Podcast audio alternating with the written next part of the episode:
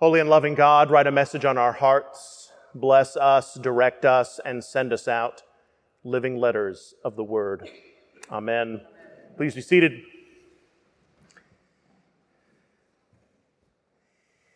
This morning, our gospel lectionary concludes, thankfully and mercifully, our five week intensive study of the sixth chapter of John and Jesus' yeasty discourse on bread and being the bread of life. And like a good loaf of bread, if you will pardon the obvious metaphor, these passages are dense and rich and nourishing. And to be entirely honest, the metaphor has grown a bit stale. This sixth chapter of John, as I'm sure you all remember from the past several weeks, begins with two miracles. The feeding of the great crowd with the five loaves and two fish, and Jesus walking on the water and calming the storm. The disciples must have been very impressed. Check out our guy. Back in chapter 2, he turned water into wine. In chapter 4, he cured a sick boy.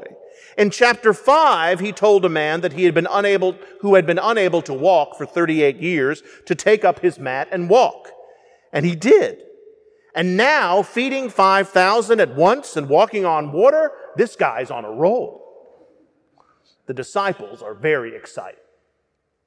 Many of them came from lives and vocations where they wielded very little power, and now it seemed like the power of the universe was at their disposal. And so, in that very humble, apostolic way, uh, the apostles asked Jesus a question. They ask, What must we do to perform the works of God?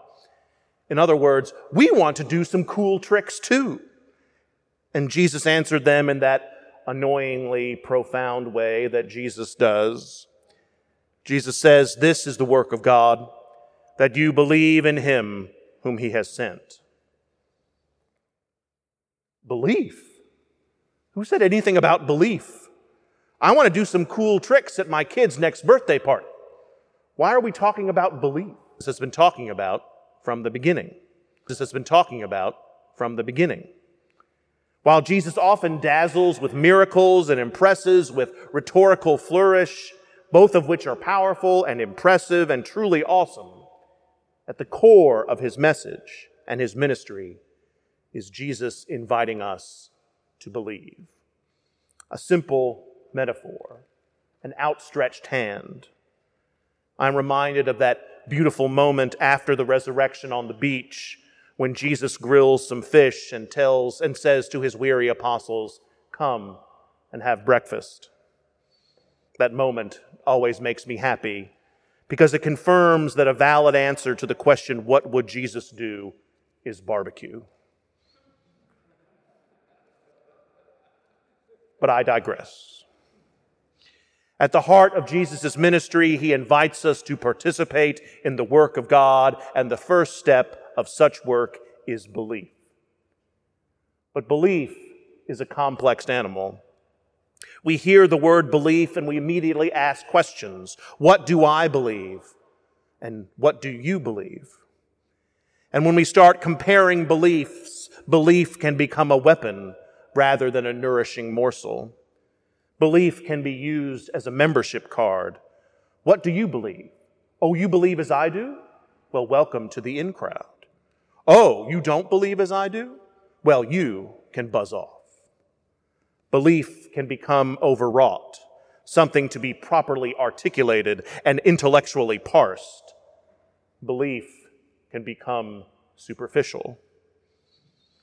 But I believe that Jesus invites us to a different a deeper, a heartier, more nourishing, more complex kind of belief. And he has been describing this kind of belief over the past several weeks. And today he concludes by saying, Those who eat my flesh abide in me, and, abide, and I in them. In other words, belief is not about being right, but belief is about abiding with Jesus.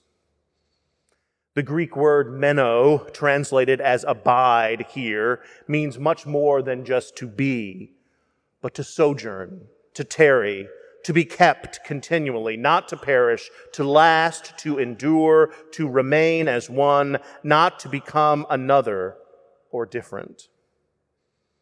A scholar I read this week commented that abiding is not an intellectual exercise, but radical trust. Or as Jeff Lebowski would say, the dude abides. To believe in Jesus, to abide with Jesus means praying with Jesus, means arguing with Jesus, means lamenting with Jesus. It means listening to Jesus. It means that realizing deep in your heart that as you walk the path of life, Jesus is walking alongside you. Upon realizing what Jesus is talking about, many of his disciples say, This teaching is difficult. Who can accept it? And many of his disciples turned back and no longer went about with him.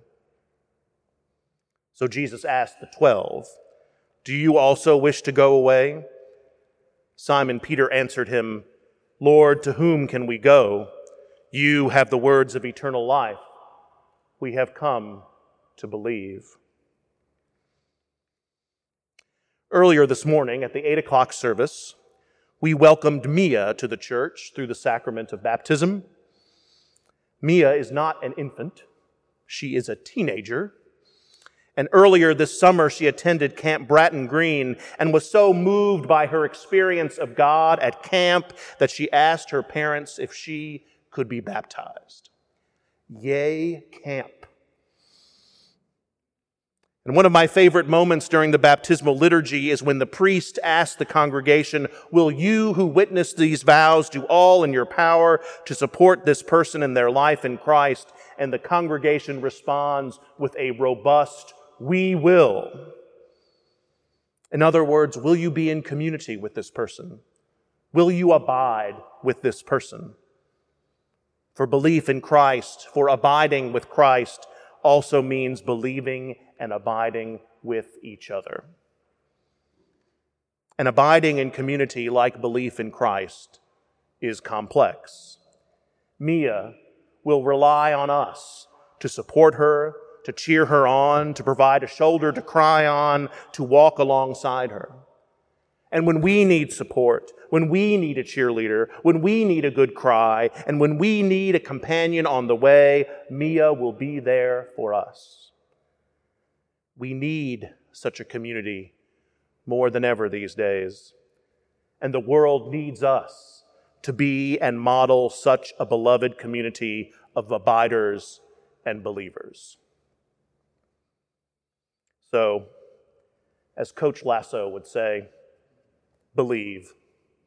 Believe in Jesus and believe in yourself. Believe in the beautiful child of God sitting next to you. Believe in this great parish. Believe in what we can do together and believe that we can abide with each other despite what may divide us. And believe, most importantly, believe in the God who desires nothing more than to abide and believe in us. And isn't that the greatest miracle of all. Amen.